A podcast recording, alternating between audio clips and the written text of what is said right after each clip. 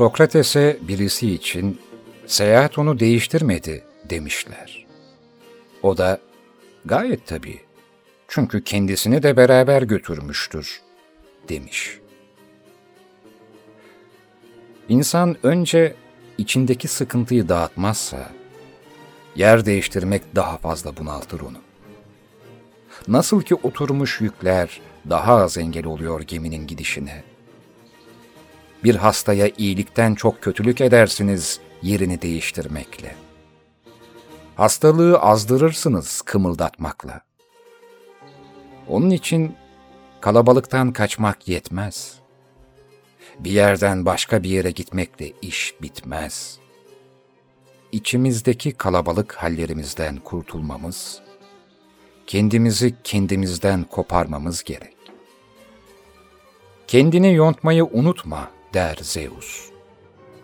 Kendi kabuğunu kendin soyabilirsin. Kendi özgürlüğünü kendin dışarı çıkartabilirsin. İnsan biraz da kendi emeğidir. İnsan tekrar yücelmesi için kendini yeni baştan inşa etmek zorundadır. Ve bu yenileşmeyi ızdırap çekmeden yapamaz. Çünkü o hem mermerdir, hem de heykeltıraş. Hakiki biçimini yeniden kazanmak için büyük çekiş darbelerini kendi maddesine indirerek kıvılcımlar çıkaracaktır.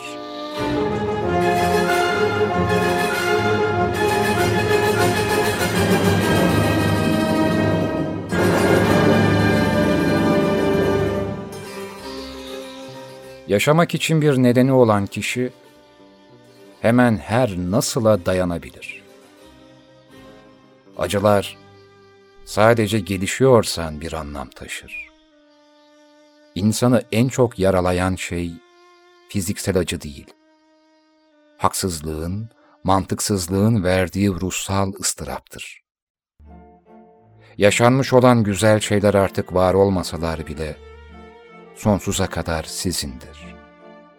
O yaşanmışlığı kimse sizden alamaz.'' Sevgi, sevilen insanın fiziksel varlığının çok ötesine geçer. Sevgi, en derin anlamını kişinin tinsel varlığında, iç benliğinde bulur. Sevilen kişinin gerçekte orada olup olmaması, yaşayıp yaşamaması bir anlamda önemli olmaktan çıkar. Yaşamak, acı çekmektir. Yaşamı sürdürmek, çekilen bu acıda bir anlam bulmaktır.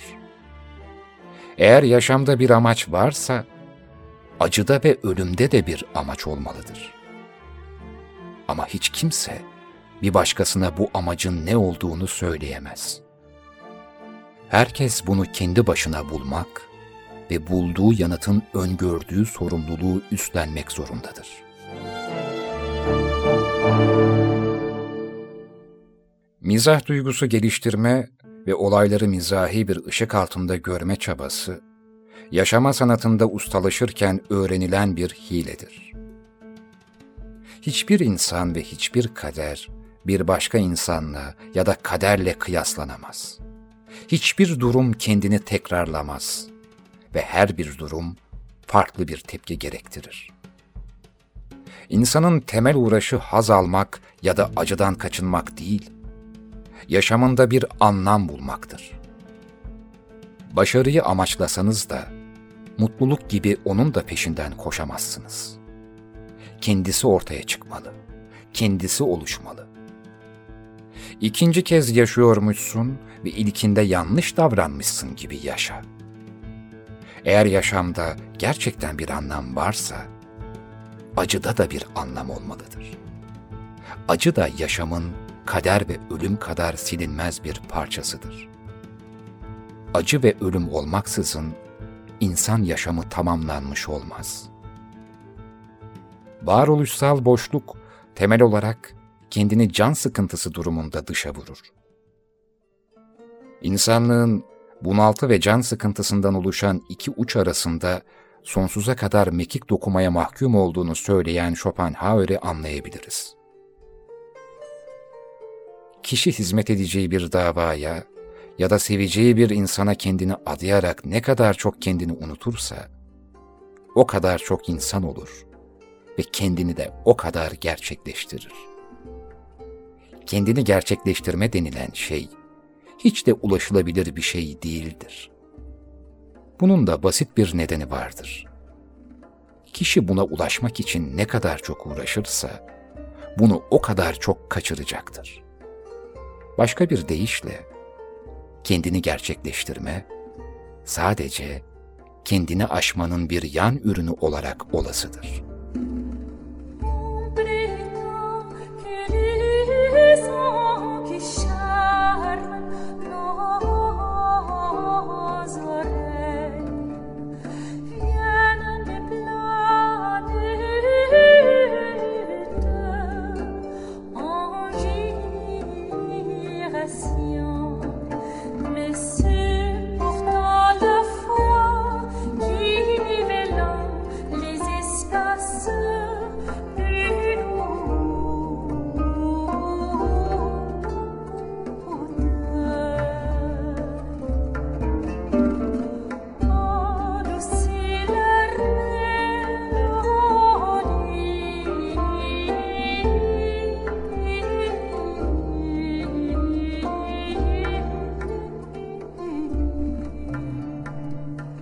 Annemin plakları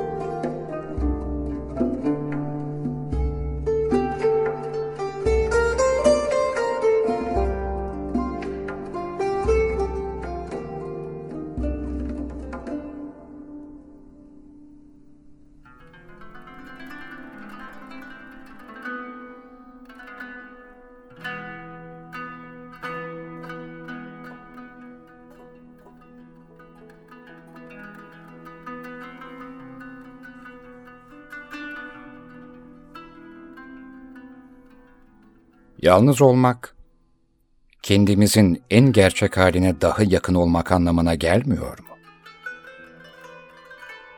Başkasıyla bağlantı halinde değilken, onların varlığı ve yargılarıyla seyreltilmemişken daha çok kendimiz değil miyiz? İnsanlar dayanma gücünden söz ederler. Her şeyi göğüs gerip yola devam etmekten, güçlü olmaktan. Ama bunu sadece yalnız olmayanlar yapabilir. Hayatın altyapısı budur. Başkalarıyla yakınlık.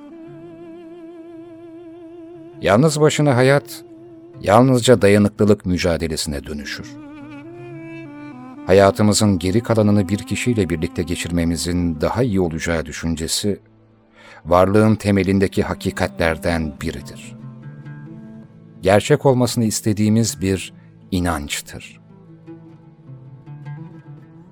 İnsanlar sağlıksız ilişkileri ne kendisini ne de eşini önemsemeden gayet umarsız sürdürüyor. Çünkü böylesi daha kolay.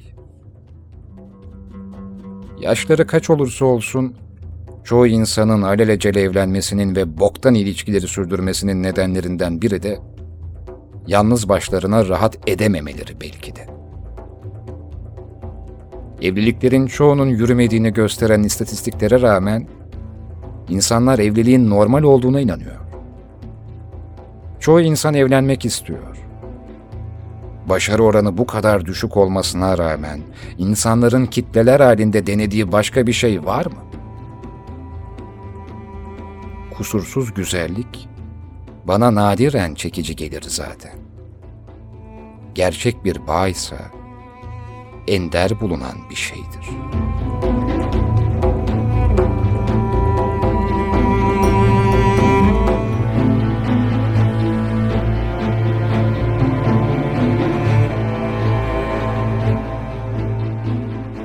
Birine kendini nasıl hissettiğini doğru zamanda sormayı bilmek, şefkat duymak ya da başkalarıyla nasıl yaşayacağını, başka insanlarla nasıl bağlantı kuracağını bilmek. Empati de zekanın önemli bir parçasıdır. Birini tanımaya çalışmak, hiç bitmeyen bir yapbozu çözmek gibidir. Önce en küçük parçaları yerlerine yerleştirir, bu sırada kendimizi daha iyi tanırız. Küçük şeyler bizi birleştirir. Yalnızken zamanın nasıl geçtiğini anlamıyor insan. Zaman hep geçiyor. Her zaman her şeyi bilmek gerekmiyor. Bilmemenin de kıymetini biliyorum ben. Bilmemek insanca bir şey. İnsanlar mutlu olmak için kendilerini daha fazla baskı altında hissediyorlar. Oysa bu imkansız. Kendimize her zaman mutlu olmamız gerektiğini söyledikçe ve mutluluk kendi başına bir amaca dönüştükçe durum kötüleşiyor. Kanseri nasıl karar vererek atlatamıyorsan, depresyondan da karar vererek çıkamazsın. Üzüntü normal, insani bir duygudur. Mutluluktan farkı yoktur. Öyküler aracılığıyla öğreniriz. Öyküler aracılığıyla birbirimizi anlarız. Ama hakikat yalnız bir kere gerçekleşir. Hatıraların hemen hepsi kurmacadır ve yoğun düzeltiden geçmiştir. Bir anı her hatırlanışında başka bir şeydir. Dile getirilmeyen fikirler kişiye ait değil mi acaba? Dile getirilmemiş bir düşünce sahte bir düşünce midir? Bazen düşünceler hakikate ve gerçekliğe eylemlerden daha yakındır. Her istediğini söyleyebilirsin. Her istediğini yapabilirsin. Ama her istediğini düşünemezsin. Ve sahte bir düşünce üretemezsin başka birinin zihninden geçenleri asla bilemeyiz. Düşüncelerini okuyamayız. Oysa önemli olan düşüncelerdir. Gerçek olan düşüncelerdir. Eylemler sahte olabilir. En kötüsü de buydu galiba. Hepsini kafamda yaratıyor olabilirdim. Sonu yakınlaştırmayı seçtiğimizde yeni bir başlangıç yaratıyoruz.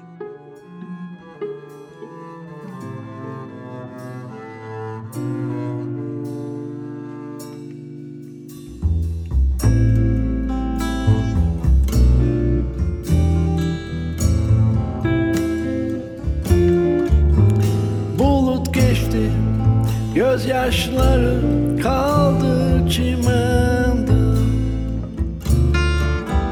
Gül rengi şarap içilmez mi Seher yeni eser yırtar eteğini gülün Güle baktıkça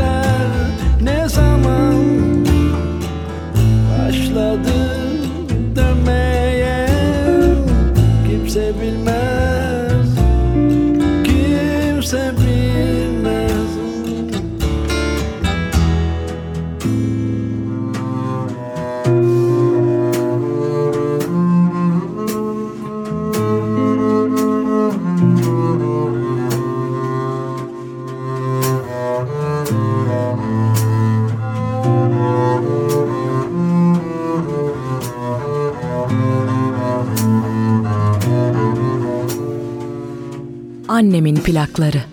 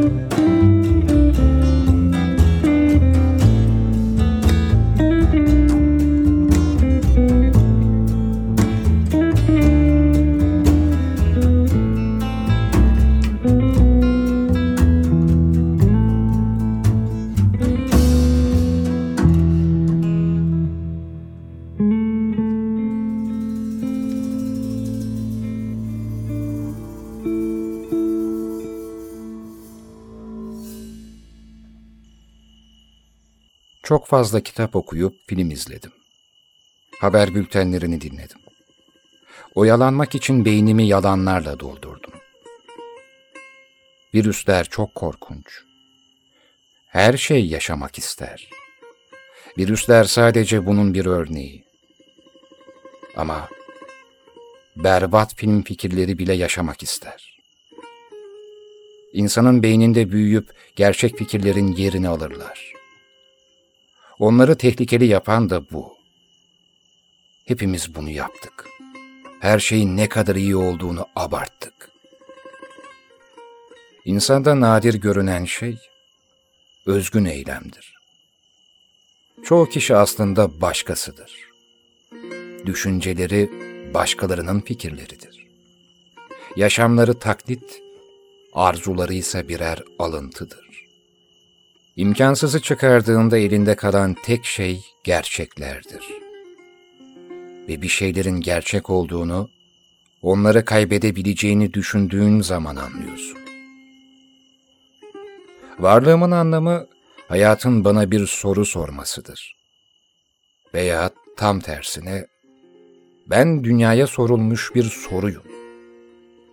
Ve cevabımı vermem gerekiyor. Yoksa dünyanın vereceği yanıta mecbur kalırım. Var olmak, umutsuzluk çekmekten başka bir şey değildir. Çünkü var olmuyoruz. Var ediliyoruz. Olmak istediğimiz kişi olamıyorsak, kim olduğumuzun bir önemi yok.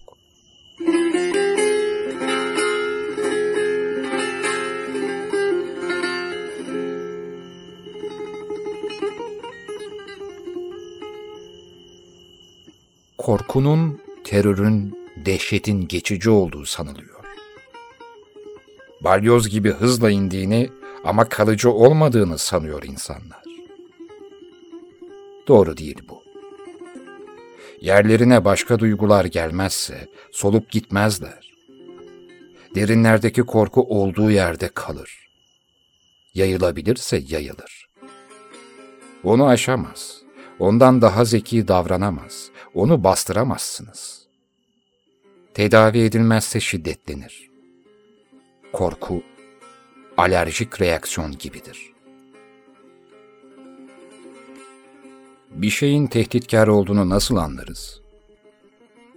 Bir şeyin masum olmadığını anlamamızı sağlayan nedir? İçgüdü her zaman mantıktan üstündür. Dünyanın en çekici şeyi özgüven ve öz farkındalığın karışımıdır. Bunların doğru miktarlarda birleşmesi yani. İkisi de gereğinden fazla olduğunda işe yaramaz.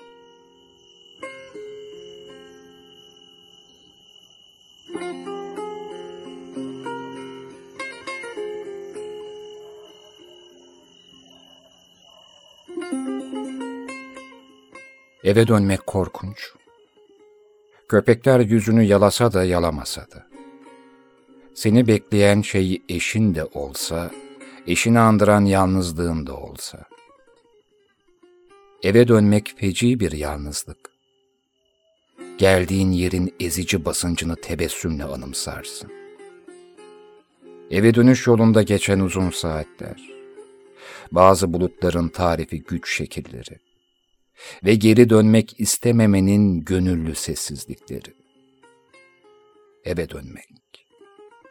Eve has sessizlikler. Geri döndüğü için mutsuz, yanlış yerlerde noksan. Yıpranmış kıyafetler, eski püskü bir mutfak bezi. Eve dönüyorsun. Başka bir gezegendesin. Bir yabancısın.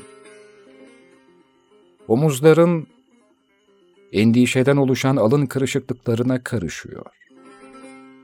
İçindeki boşlukla eve dönersin. Birbirinin aynı günlerin geçişini iç çekerek izlersin. Varsın hepsi bir gelsin. Neyse, mühim değil. Evine döndün. Güneş yorgun bir fahişe gibi düşüp kalkar. Hava kırık bir uzuv kadar durgunken yaşlanıp durursun. Hareket eden tek şey bedenindeki tuz dalgalarıdır. Yorgun gözlerle bakarsın. Havanı da yanında taşırsın. Geri dönersin. Kızılötesi görüşünle, doyumsuz gözlerinle, doğaya kafa tutan güçlerinle, kemikten evine dönersin. Şu anda gördüklerin gördüğün her şey kemikten ibarettir. Evime döndüm. Kasvetli, kırgın bir güzellik. Izdırabın sonu yok.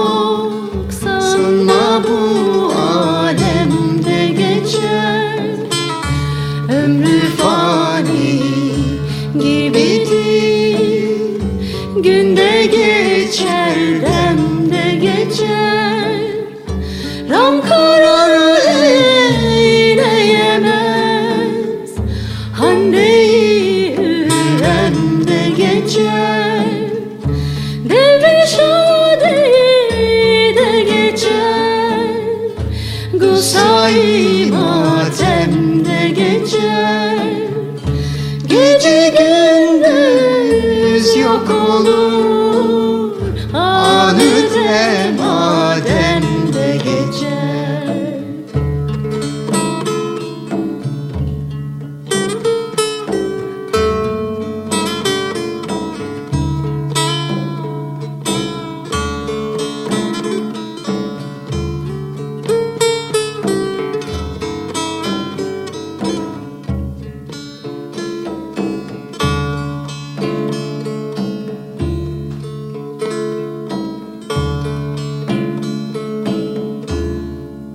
Dönemin plakları.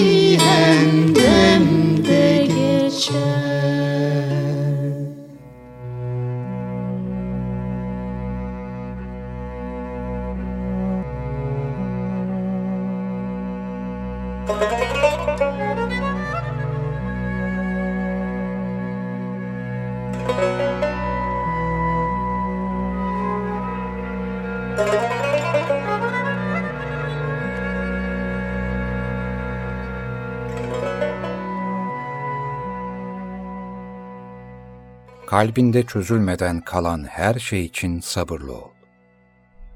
Zira sabır da bir nimettir ve her nimet gibi o da sınırsızca değil, miktarınca verilir. Sabırlı ol. Cevapları şimdi arama. Cevaplar sana şimdi verilmez. Çünkü sen henüz onlarla yaşayamazsın. Bu, her şeyi o an yaşama meselesidir. Şu anda soruyu yaşaman gerekir. Daha ileride, belki farkına bile varmadan, günün birinde kendini cevabı yaşarken bulacaksın. Gözünde büyüttüğün gelecekte olacak olaylar için sabrını şu andan harcamaya başlama.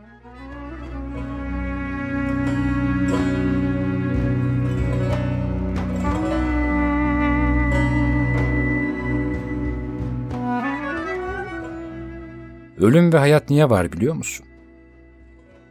Hangimizin daha güzel işler ortaya koyacağını denemek için. İnsan etrafında olup bitenlerden daha çok, olup bitenlerle ilgili kendi görüşlerinden etkilenir. Kaçtığı bütün savaşların yaralarını taşır insan.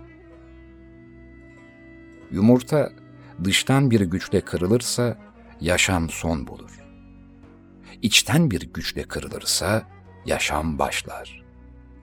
Zira sahih dönüşümler hep içten başlar. Elleriyle çalışan işçidir.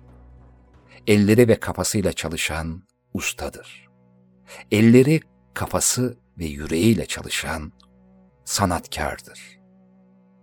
Bizi gömmeyi denediler. Ama bizim bir tohum olduğumuzu unuttular. Kimsenin senin yanında görünmesine güvenme. Karşına geçmesi için bir adım, düşman olması için bir lafın yeter. Biz iki biçare insanız. İki derdi birleştirirsek belki mesut oluruz. Biz sevinçlerimizi ve hüzünlerimizi onları yaşamadan çok önce tercih ederiz. Kavuşmalarımız ağır aksak, ayrılıklarımız koşar adım. Birleştirerek algılamak da ilahi bir lütuftur. Elimizdeki kalemi birleştirerek algılamak da ilahi bir lütuftur. Elimizde kalemi atom altı dünyasıyla birlikte bütün detaylarıyla görüyor olsaydık, bir harf dahi yazamazdık. Bir ormana bakarken tek tek bütün ağaçları görüyor olmak nasıl bir azap olurdu? Bir kumsala baktığımızda kum taneleri kumsal bütünlüğü içerisinde değil, birer birer kum taneleri şeklinde algılanıyor olsaydı, kimse kumsala yaklaşamazdı. Denizi damlalar halinde, dağı kayalar halinde, ışığı fotonlar halinde görmeyip, birer bütünlük olarak algılamamız ne büyük bir nimettir. Hele karşımızdaki insanları bir bütünlük içerisinde değil de, organlar, hücreler ve parçalar halinde algılıyor olsaydık, kimse kimseye sokulamazdı. Algıda bütünleme nimeti bahşedilen insan, gider de yaşadığı musibeti parçalarına, atomlarına, organlarına, detaylarına ayırmaya çalışarak, çekilebilecek basit bir kederi, kaldıramayacağı büyüklüklere ulaştırır. Duygu sınırlarını çiz. Kaldıramayacağın kadar büyük acıları da. Lüzumsuz basit kederleri de hislerinden uzak tut. Çünkü her şeyi fazlasıyla anlamak bir hastalıktır. Hem de tam anlamıyla gerçek bir hastalık. Gerçekliğin acıdan başka bir şey getirmediği zamanlar vardır. Ve bu acıdan kurtulmak için zihnin gerçekliği bırakması gerekebilir.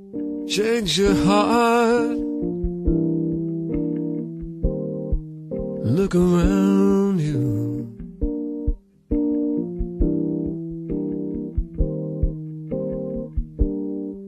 Change your heart. it will astound you.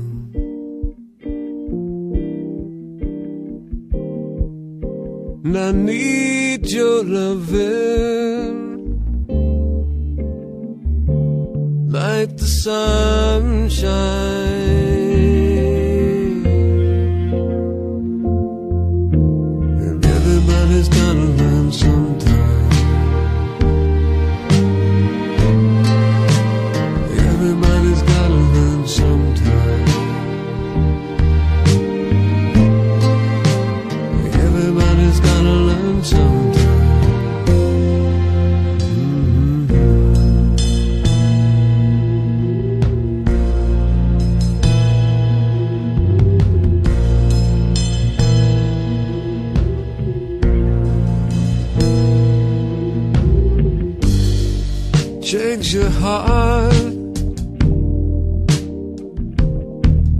Look around you.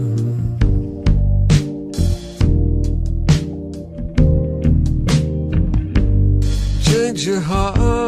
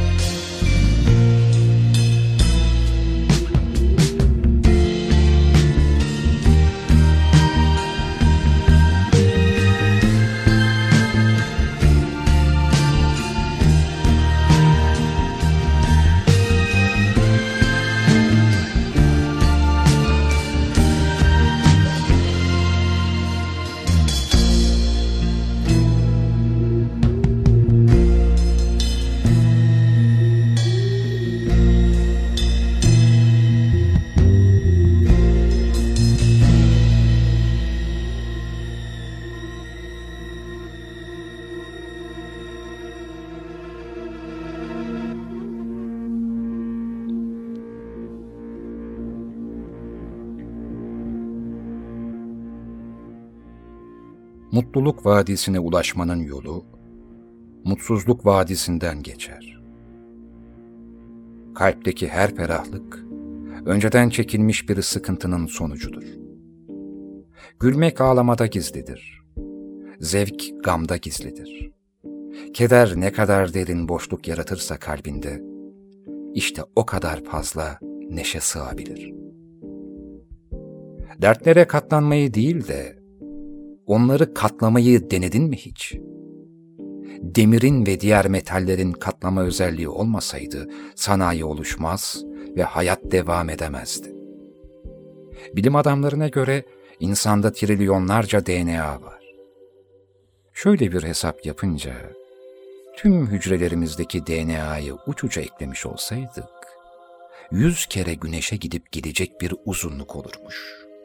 Bu uzunluk, katlana katlana hücrelerimize yerleşebilmiş çoktan. O halde katlama tecellisinin yaygınlığını gözleriyle idrak eden insan, yaşadığı kederlerin uzanıp yayılmış halini değil, katlanmış ve dürülmüş halini algılamaya çalışsa keşke. Yaşamıyoruz. Resimlerimiz, fotoğraflarımız kadar yaşamıyoruz. Mendilimiz, gömleğimiz, potinlerimiz kadar yaşamıyoruz. Bir sigara kağıdı kadar yaşamıyoruz.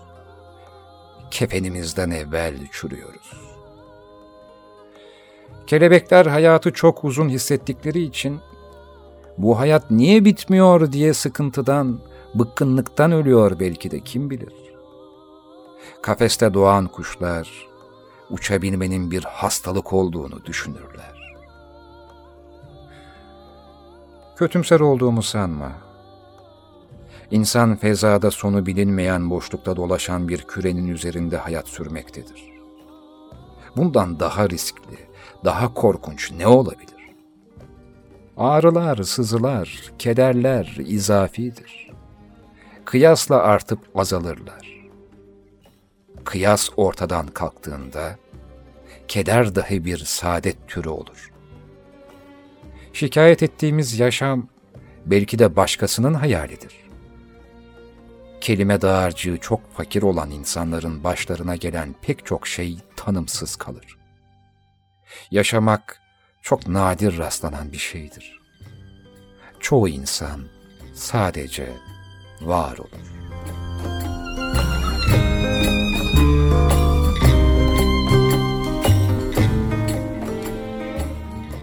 Bugünkü sorunlar dün yüzleşemediklerinin önüne yeniden çıkarılmasından dolayı olduğu gibi yarının dertleri de bugün yüzleşemediğin gerçeklerin ona geri dönüşünden ibaret olacaktır. Bu bedeller insanın onlardan kaçmasını değil, onları misafir edip anlamasını ve dinlemesini beklemektedirler. Onlarla yüzleşmek, insanın kendisiyle yüzleşmesi demektir. Onları anlamak, insanın kendisini anlaması demektir. Akıl hastalıklarının birçoğunun temelinde meşru acıları yaşamayı reddetmek yatar. Bir şeyden, onu görmezden gelerek değil, ancak onu yaşayarak kurtulabiliriz. Hem hüzün patolojik bir hal değil, bir sanattır.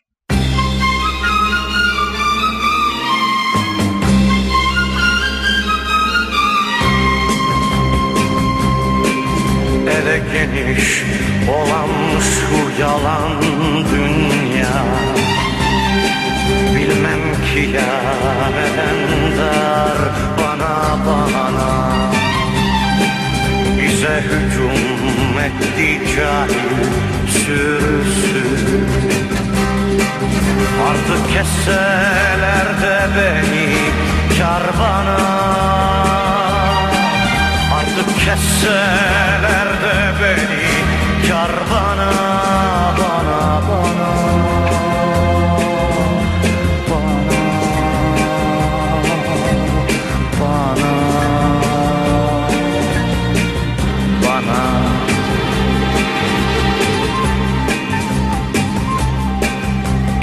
gibi olmayana yaramam. Geldi geçti ömrüm sanki bir akşam. Sağımda solumda kıble aramam. Hem kıbledir hem Kabe'dir yar bana. Hem kıbledir hem Kabe'dir yar bana bana. Bana yar bana. Bana. Annemin plakları. Tabuttaki ölü gibi ölemem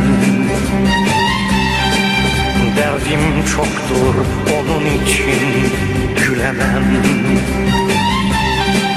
Ben insanın değerini bölemem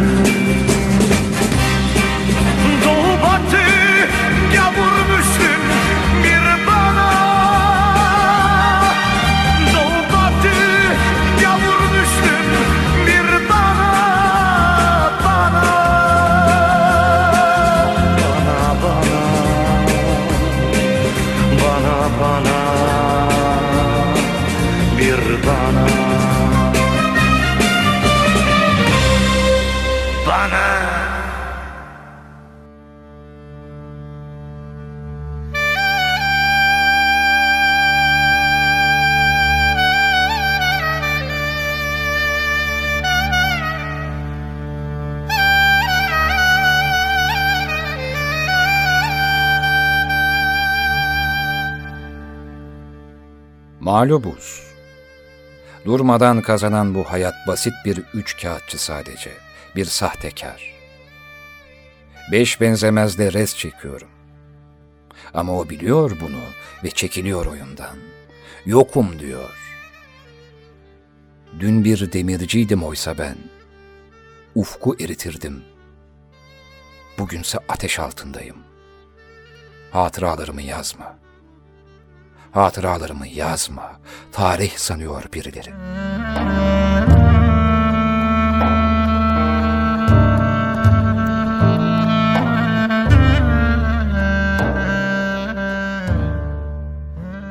İçimin derinliklerinde, benliğimin bilinçaltında hala o eski çocukluk hayalim yaşamaktaydı.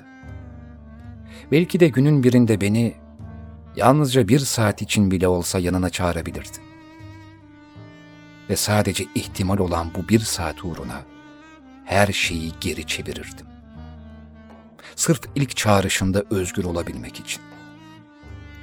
Zaten çocukluktan uyanışımdan beri bütün hayatım bir bekleyişten, senin iradeni bekleyişten başka neydi ki? Dünya bencildir. Dokuz saniyelik bir orgazm için bir çocuk 60 yıl ter döker. Şizofreninin en kötü yanı gerçekle gerçek dışını ayırt edememektir. Bir düşünün. Tanıdığınız kişilerin, bildiğiniz yerlerin, sizin için önemli anların hiçbir zaman sizi terk etmediğini, ölmediğini fakat zaten hiçbir zamanda var olmadığını aniden öğrendiğinizi hayal edin. Bu nasıl bir cehennem olurdu?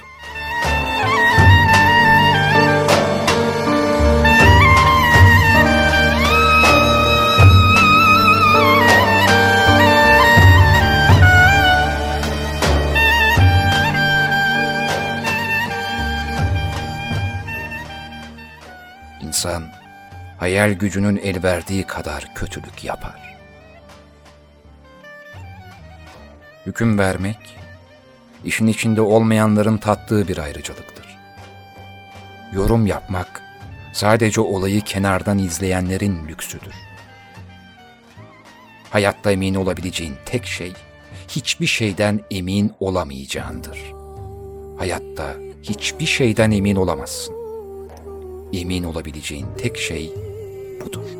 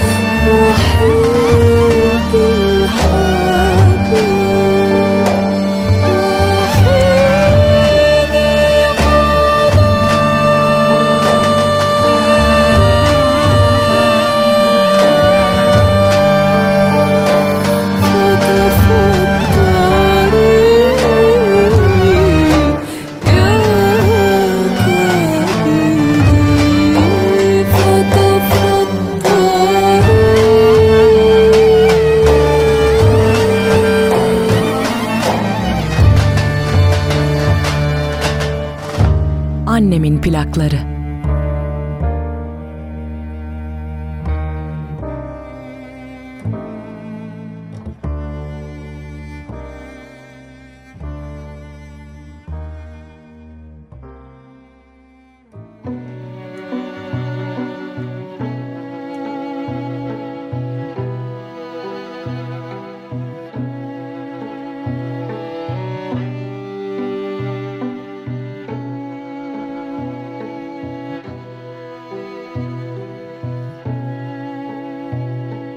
Sosyal biri olmak için davranışlarımı cilalamanın çok yorucu olduğunu fark ettim. Sohbet bilgiyi artırır. Ama dahilerin okulu yalnızlıktır.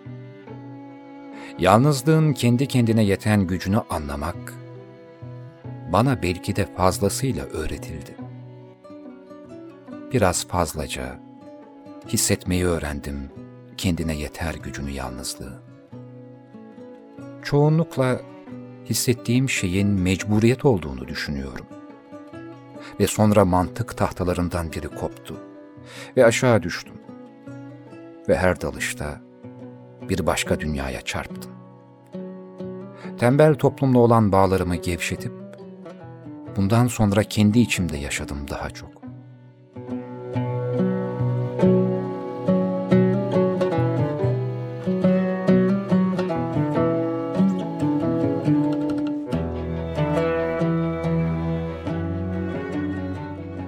Freudyen biri değilim ama bunu da anlatmadan edemeyeceğim. Freud, kızına yazdığı mektupta şöyle der. Sevgili Anna, en güvendiğin insanlardan kötülük görüp üzülmen güçsüz biri olduğun anlamına gelmez. Fizik kurallarına göre sırtını dayadığın bir nesne birdenbire giderse sen de o yöne doğru devrilirsin. Yani bunun güçsüzlükle alakası yok. İnsanoğlunun cehaleti ve suçluluk uzun süre alıkoydu bizi. Sokaklarda toplumun berbat manzarası. İçimizde hüzün ve hayal kırıklığı, kasvetli düşünceler, akıl karışıklığı, çürümüş heves ve nihayet umudun temelli yitirilişi ve umut edilecek şeylerin. Bunlarla başlamadı şarkımız. Ve şarkımız bunlarla bitmemeli düşünmeden konuşmanın cezası sonradan düşünmeye mahkum olmaktır. Dersler aklınızı köreltir. İçinizdeki gerçek yaratıcılığa olan potansiyelinizi yok eder. Ölü harflere bakıp düşünenler, varlıkların ruhunu anlayamazlar. Gotlar Atina'yı yakıp yıkınca, denildiğine göre bu kentin kitaplıklarındaki bütün kitapları topladılar ve onca değerli hazineyi ateşe vermeye kalkıştılar. Onları ateşten kurtaran yine Gotların komutanlarından birinin ileri sürdüğü bir düşünce oldu. Mobilyaları silah yapımında kullanmalı ve kitapları okurlarken boş zamanlarını oturmakla nasıl geçirdiklerini görerek onlarla alay edebilmek için Yunanlara geri vermeliydiler.'' Şüpheci hükümdarlar, uydukları içerisindeki en aşağılık insanlara güvenmeye yeğlerler. Çünkü bu gibiler, hiçbir yerden destek görmedikleri ve çok düşük yaşam düzeyi sürdürdükleri için, onlara el uzatan bu iyilik meleğinin kişiliğine bütün benlikleriyle bağlanırlar. Ve Jules Sezar kılıcını kaldırarak Legion'a seslendi. Barış istiyorlarsa o halde bırakın da savaşa hazırlansınlar.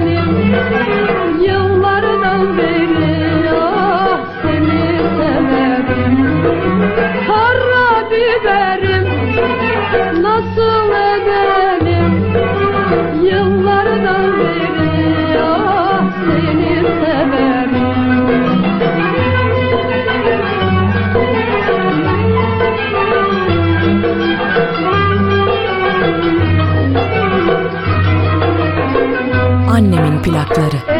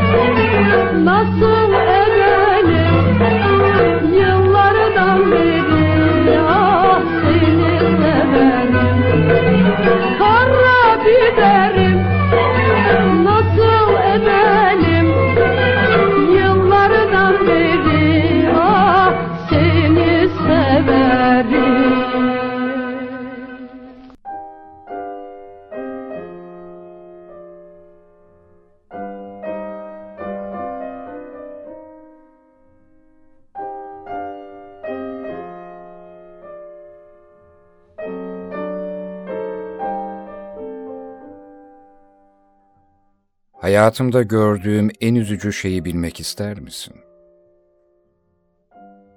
Küçük bir çocukken kardeşim ve ben bir köpek istiyorduk.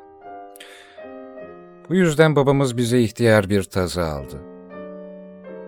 Tazı bir yarış köpeğidir ve ömrünü çemberin içinde koşup tavşan gibi yapılmış bir keçeyi kovalayarak tüketir. Bir gün tazıyı parka götürdük. Köpeğin ne kadar hızlı olduğu konusunda babamız bizi uyardı ama karşı koyamadık. Sonra kardeşim tasmasını çıkardı ve o anda köpek bir kediyi fark etti. Kedi gözüne bir keçe parçası gibi görünmüş olmalı sanırım. Koşmaya başladı. O ihtiyar köpeğin koşması gibi güzel bir şeyi daha önce hiç görmemiştim. Ta ki sonunda kediyi yakalayana kadar. Herkes dehşet içindeyken o küçük kediyi öldürüp paramparça etti. Sonra da şaşkın bir halde oracığa oturuverdi. Köpek tüm hayatını o şeyi yakalamak için harcamıştı. Ama artık ne yapacağını bilmiyordu.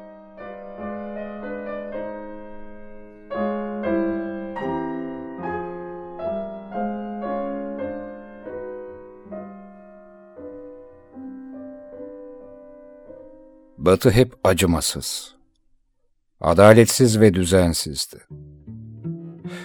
Ama kendi yolunu çizme şansını da sana verirdi. Bir şeyin doğru yapılmasını istiyorsan, kendin yapacaksın. Doğru zamanda doğru bilgi tüm silahlardan daha ölümcüldür. İnsanlığın en büyük tehdidi hep kendisi olmuştur. İnsanlar en fazla isteyip en az sahip oldukları şeyler hakkında okumaktan hoşlanıyorlar. Bazıları bu dünyanın çirkinliğini görür. Kargaşasını. Bana güzelliğini görmem öğretildi. Ama bana öğretilen yalandı. Dünyayı gerçekte olduğu gibi gördüğümde içinde ne kadar az güzellik barındırdığını fark ettim. Pek çok defa öldüm. Ama tek bir gerçek son var. Bu güzellik bir tuzak. Kapana kısıldık. Tüm zamanımızı güzelliğine hayran olarak bu bahçede yaşadık. Bunun bir düzen olduğunu fark etmeden. Bir amacı var. O amaç da bizi içeride tutmak. Güzel bir tuzak bizim içimizde. Çünkü o tuzak biziz.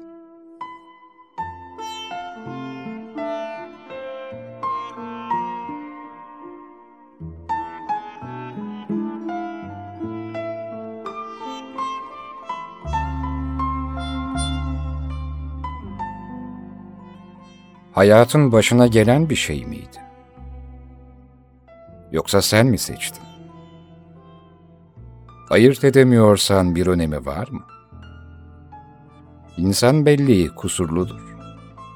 En değerli anlarımız dahi solup gider. Anılar bilincin ilk adımıdır. Hatalarını hatırlayamazsan nasıl ders çıkarırsın? Bir geçmişin yok. Çünkü her daim şu andasın. İnsanların kendilerine dair bilmemesi gereken şeyler vardır. Gerçekliğinin tabiatını sorgulamanı istemezler. Mutlu bir yaşamın sırrı sana dağıtılan eli kabul etmektir. İnsanlar kendilerini acıdan korumak için sık sık aşırı noktalara gider. Mutlu olmak her şeyin yolunda olması demek değildir. Mutlu olmak, görmezden gelme konusunda ustalaşmak demektir.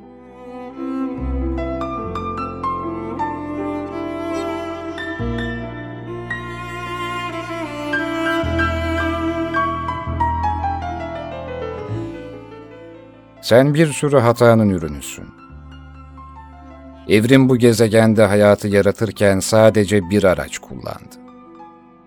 O da hataydı. Yine de şunu düşünmelisin ki hiçbir şey tesadüf değildi. Tesadüflerin sonucu olacak kadar basit değiliz.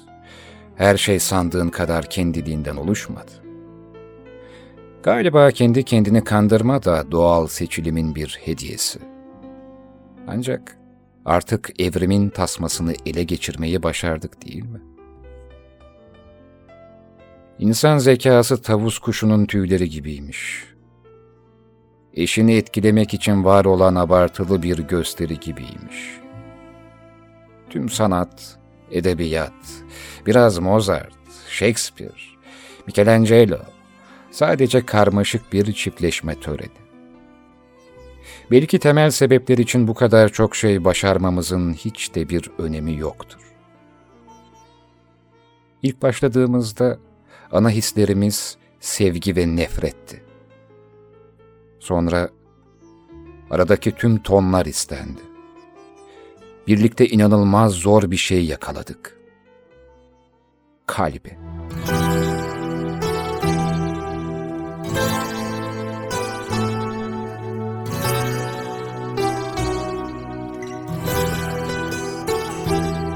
Juste là, laisse-toi trembler dès que je pense à toi.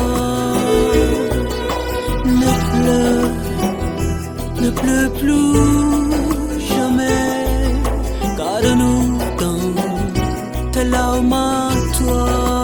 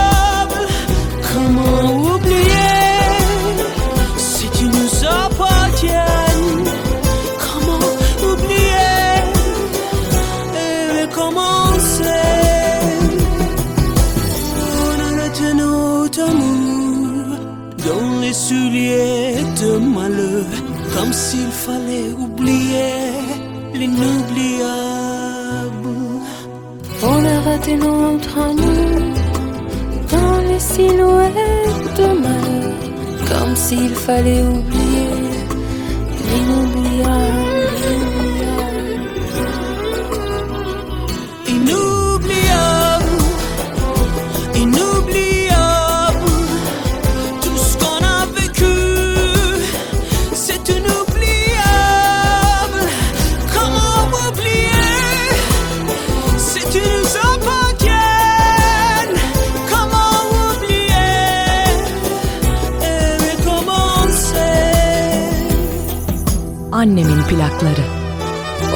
Notre amour dans les silhouettes de malheur.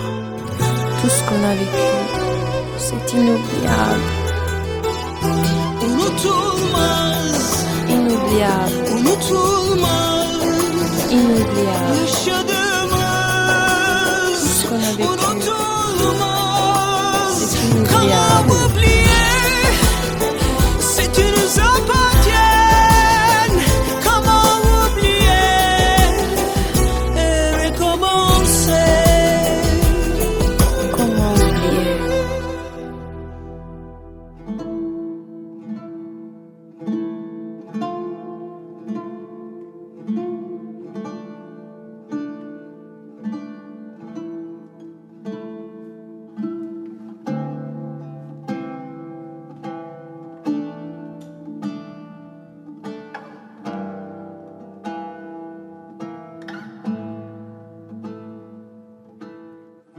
Çocukların nasıl düşündüğünü bilirim. Bir zamanlar ben de onlardan biriydim. Tek istediğin ileri ya da geri bakmak değil. Sadece olduğun anı yaşamak istiyorsun. Bu dünyanın hepsi hikaye. Tüm harika hikayeler gibi gerçeğin içine kök salmış bir kurmaca. Bu dünyanın hepsi hikaye. Son sayfası hariç hepsini okudum. Sonunu öğrenmen gerekti değil mi? Bütün bunların anlamını öğrenmen gerek. Bense işte bu yüzden okuma öğrenmedim.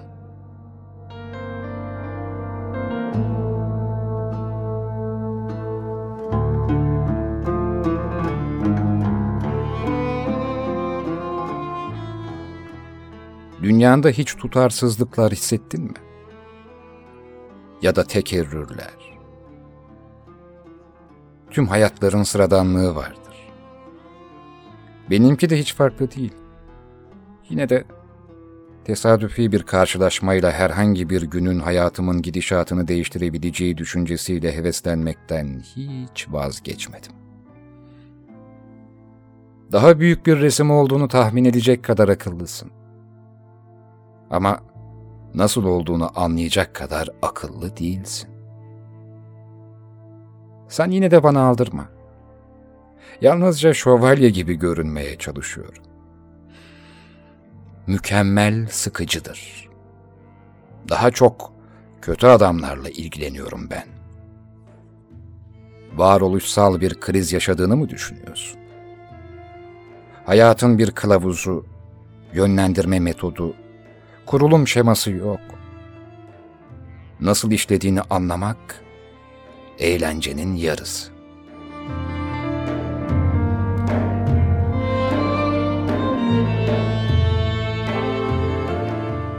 Bu dünyadaki her şey sihirdir.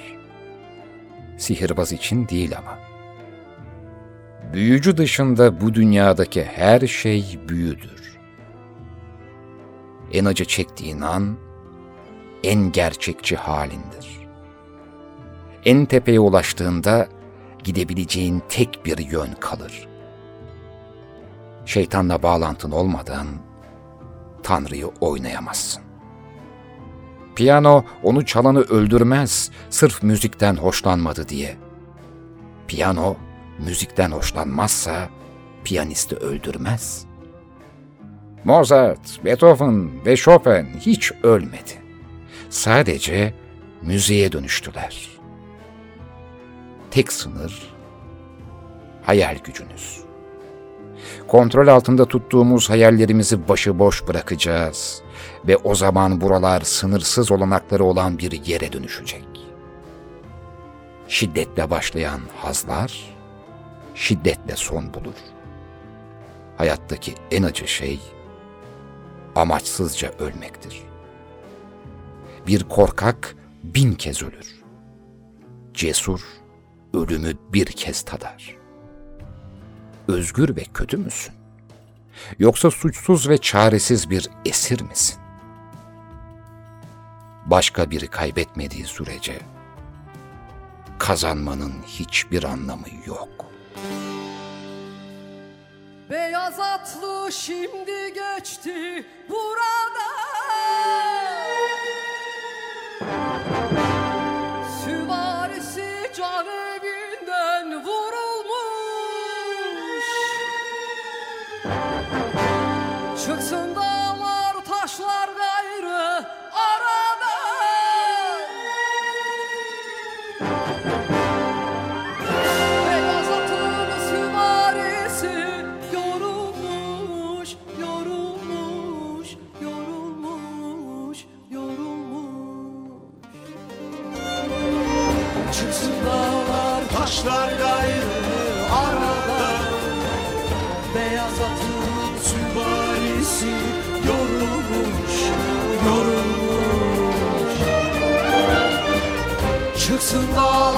taş var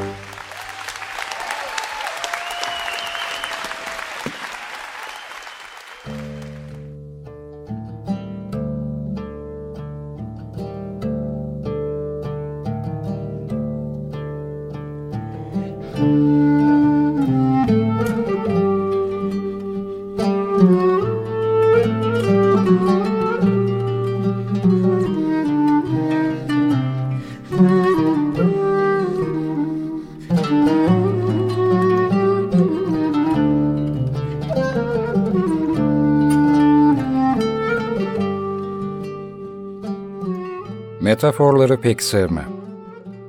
Klasik bir kafiye ama onlarsız da edemem. Hem metafor sözü bana bir rüzgar tipinin adıymış gibi geliyor. Bir iklimin belirtisi. Kaybolmuşluğun ve bu yüzden tarif edilemez bir yolun teselli navigasyonudur metafor. Öyle bir yer yoktur ama varmış gibi yapmak, daralan nefesini biraz rahatlatır. Nerede olduğunu bir türlü tarif edememekse insanı gerer.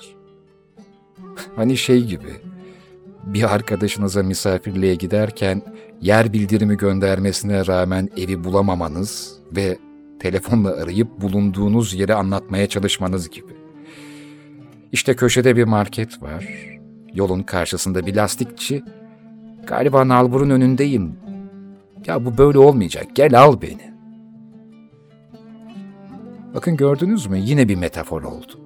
Biraz şairane ama oldu. Bu aslında gerçek. Mutlaka başınıza gelmiştir.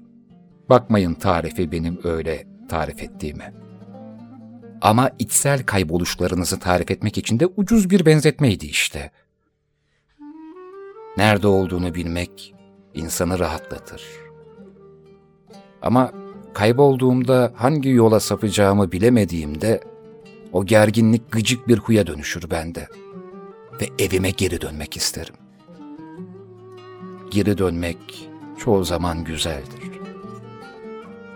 Fakat hala metafordayız farkındaysanız. Aslında anlattığım içsel kayboluştu.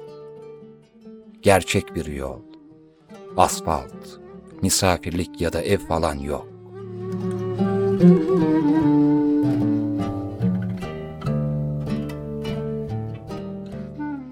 İşte o konumu atmak çok zor.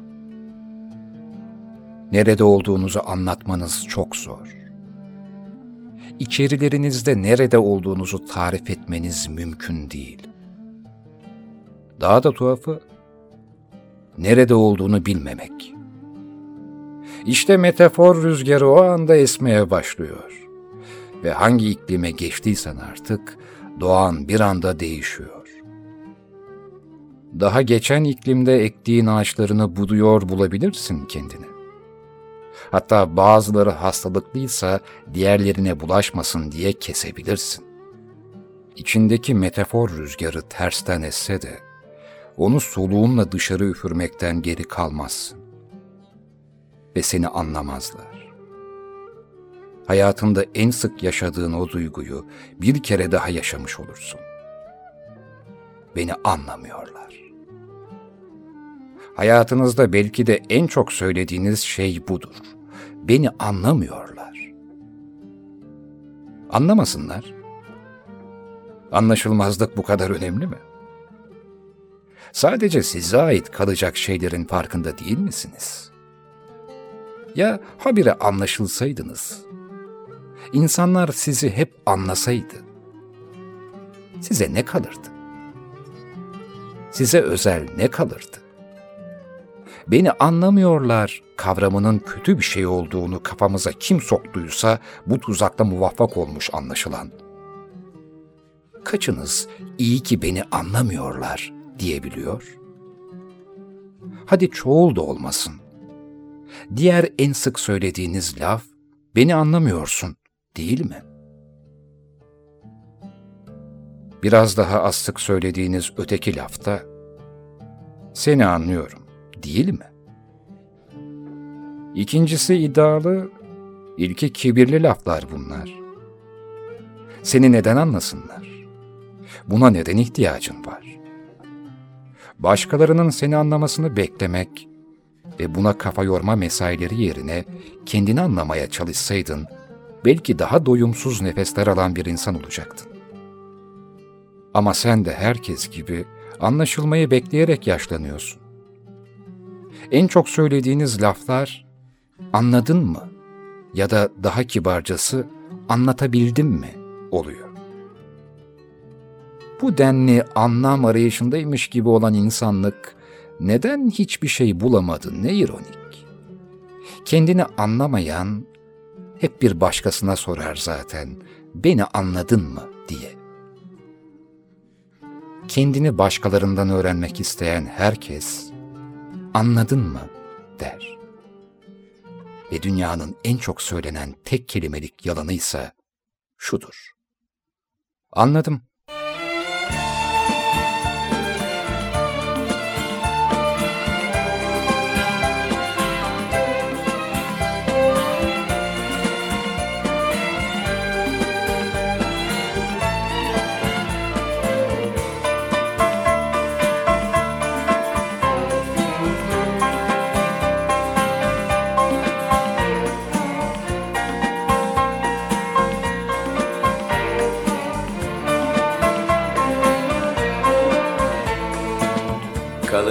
Sebepsiz bir başıma.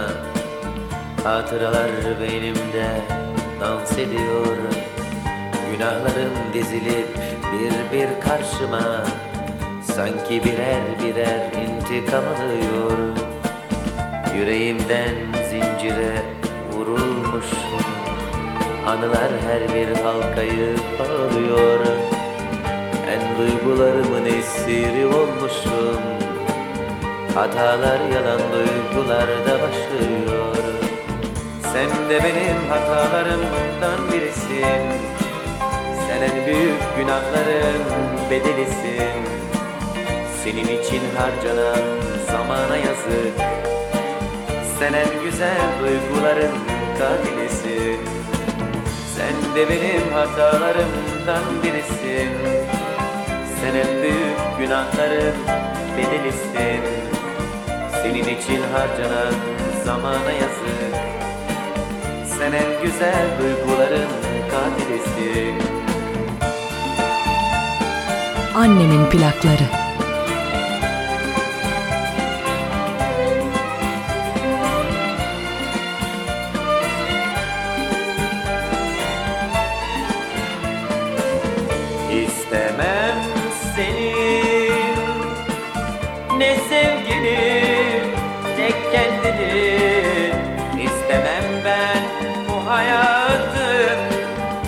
Ona pembe rengini İstemem seni.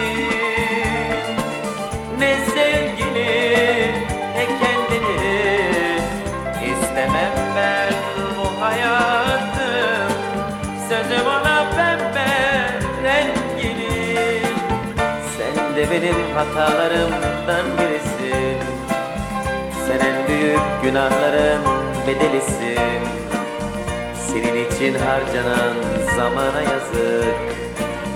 Sen en güzel duyguların katilisin Sen de benim hatalarımdan birisin. Sen en büyük günahların bedelisin Senin için harcanan zamana yazık.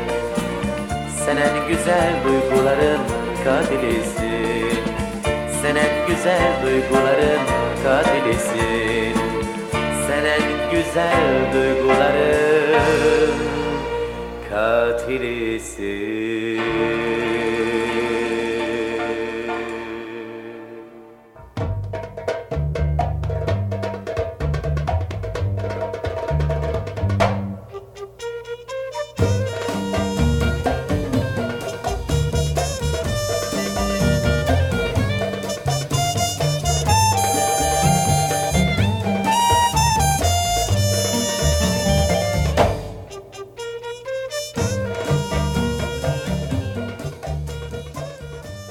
Vakitlerden bir vakit padişah çağırmış tellalları. Bana yalan söyleyebilene bir küp dolusu altın vereceğim diyerek ilanını halka duyurma emri vermiş. Yalan güzel bir şey değil. Ama padişah bu ilanla zeka testi yapacakmış. Yarışma zamanı gelince padişah katılanları teker teker huzuruna çağırmış. Biri kendinden emin bir şekilde yalanını söylemiş. Bir kuş aslanı kapıp yuvasına götürdü. Padişah, bunun neresi yalan? Kuş kartaldır. Aslan da kuzu kadar minik bir yavru. Kaptı mı götürür tabii. İkinci yarışmacı, komşu ülkede bir eşeği kral yaptılar demiş demesine. Ama padişah buna, ülkenin kralı pencereden bakınırken tacını düşürmüş. Taç da pencerenin altındaki eşeğin başına geçmiş. Taç kimin kafasındaysa kral olur tabii. Cevabını vererek bunun yalan olmayacağını ifade etmiş. Bir başka yarışmacı da, padişahım ben gökyüzüne bir ok attım, altı ay sonra geri döndü diyerek yalanını ortaya koymuş. Ama ve lakin padişah buna da bir cevap vermiş. Senin ok bir ağacın üstüne düşmüştür. Ağaç sonbaharda yapraklarını dökünce ok takılacak yer bulamayıp yere düşmüştür. Böylece padişah her yalana gerçek bir bahane bulmuş ve kimse padişaha bu yalandır dedirtememiş. Ancak son yarışmacı hariç. Son yarışmacı, Padişahım, siz benim babamdan borç olarak bir küp dolusu altın almıştınız. Şimdi geri almaya geldim. Yalandır derseniz ödülümü verirsiniz. Yok, bu dediğim yalan değilse o zaman borcunuzu ödeyiniz. Yalan söylemek ahmakların işidir. Zeki insanlar asla yalan söylemezler. Çünkü doğruyu söylemenin binlerce yolunu bilirler.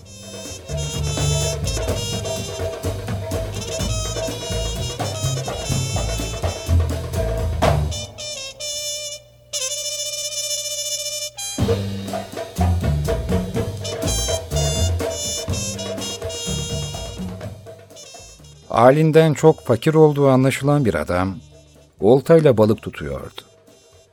Tesadüfen oradan geçmekte olan ülkenin padişahı bu gariban adamla ilgilendi ve ona, ''Oltana ben buradayken ilk takılan şey ne olursa sana onun ağırlığınca altın vereceğim.'' dedi. Biraz sonra oltaya takıla takıla ortası delik bir kemik takıldı. Hükümdar balıkçıya, ''Ne yapalım? Şansın bu kadar. Oltana ağır bir şey takılmadı.'' diyerek onu da alıp saraya döndüler. Saraya varınca adamlarına balıkçıya elindeki kemiğin ağırlığınca altın vermelerini emretti. Kemiği terazinin kefesine koydular. Öbür kefesine de altın koymaya başladılar. Beş, on, yirmi, elli diyerek altınları koydular ama kemik yerinden oynamıyordu. Görünüşte dört beş altını zor tartar göründüğü halde tahminlerin on misli üzerinde altın koydular, kemik bana mısın demedi. Altını doldurmaya devam ettiler.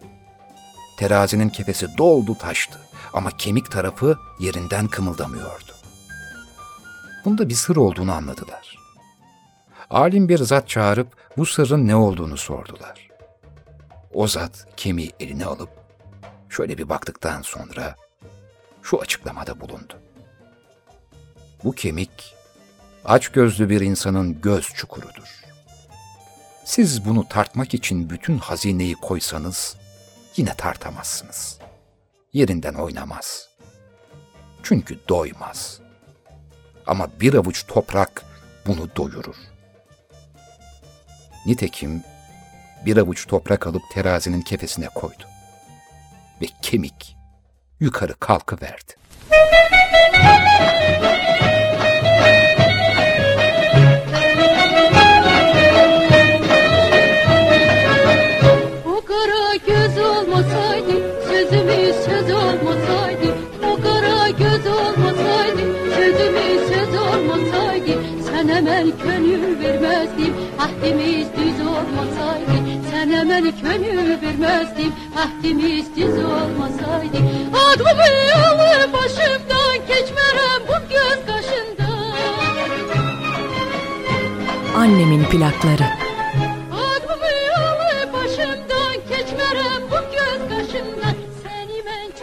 sevirim Yürekten candan sevirim Seni ben çoktan sevirim Yürekten candan sevirim Geyle mene vefaya Aşığa etme cefaya Geyle mene vefaya Aşığa etme cefaya Ох, как прекрасны черные глаза!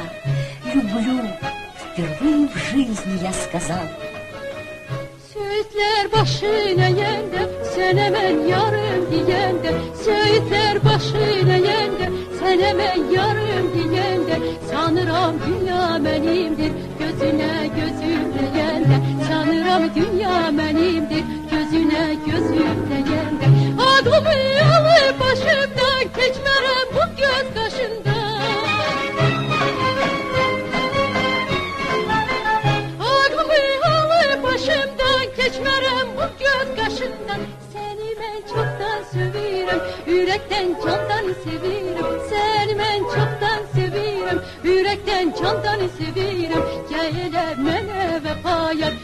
Aşığa etme cefaya Gele mene vefaya Aşığa etme cefaya Прекрасен утренний туман в горах, Еще прекрасней ночь в твоих глазах. Dağlarda duman güzeldir, kaşları keman güzeldir. Dağlarda duman güzeldir, kaşları keman güzeldir. Hüsnü Hüsnüne hiçbir söz olmaz Gözleri yaman güzeldir Hüsnüne hiçbir söz olmaz. Gözleri yaman güzeldir.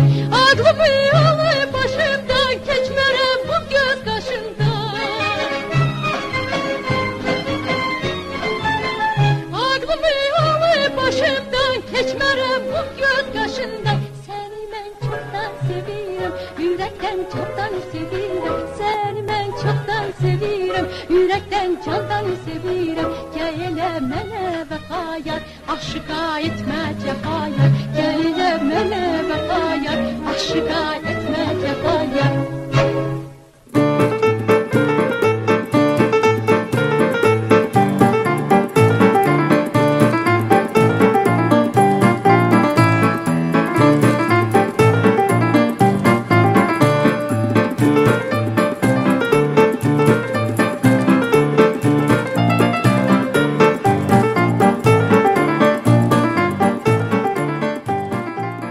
Şimdi çok nadir yaptığım bir şey yaparak e, bir şarkıyı takdim edeceğim. Ama korkmayın daha önce Leyla Şeripova'yı 15 dakika sunduğum gibi uzun bir konuşma olmayacak bu.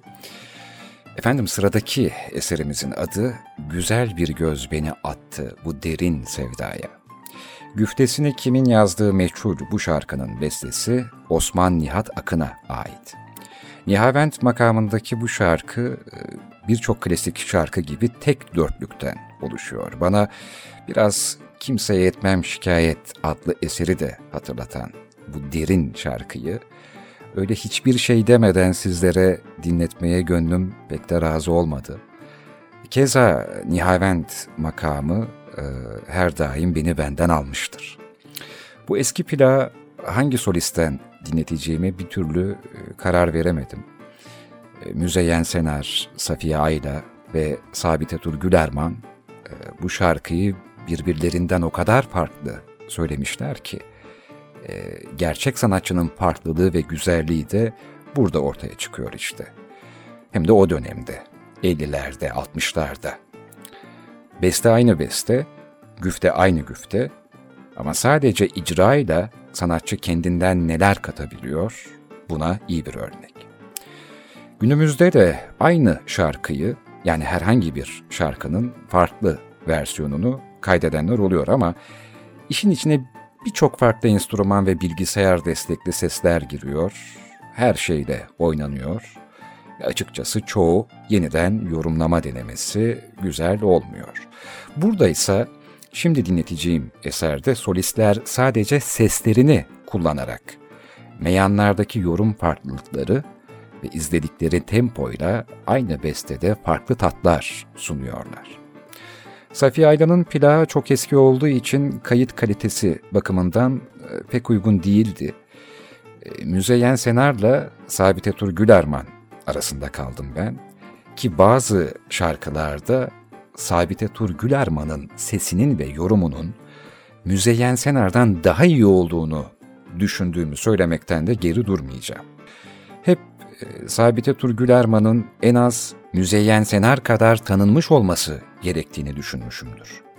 Neyse ki biz annemin plaklarında her iki sanatçıyı da unutturmuyoruz. Ve arada kalmaya da hacet yok. Önce Müzeyyen Senar'dan dinleyeceğiz, hemen ardından da Sabite Tur Gülerman'dan. Ben iki yorumu da seviyorum ama ne yalan söyleyeyim ikinci çalacağım Sabite Hanım'ın yorumu bana daha çok işledi. Güftesini kimin yazdığı bilinmeyen Nihavent eserimizin adı Güzel bir göz beni attı bu derin sevdaya. Güzel bir göz beni attı bu derin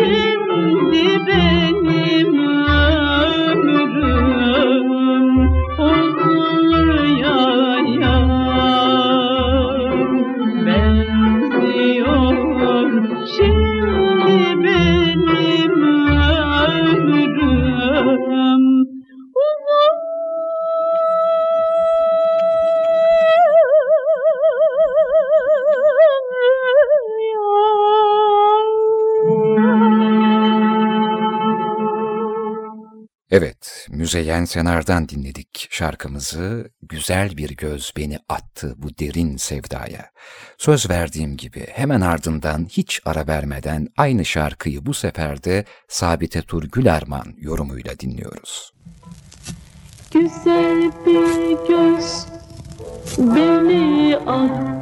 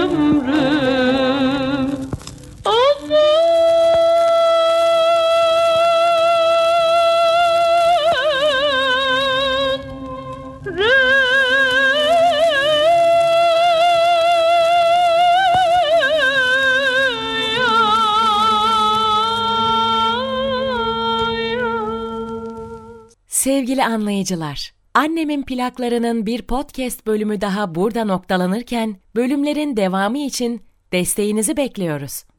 Çetin Erker'in hazırlayıp sunduğu yayınların sürdürülebilirliği için patreon.com ya da Patreon'un aplikasyonundan Annemin Plakları kanalına yapacağınız destek üyeliklerine teşekkür ederiz.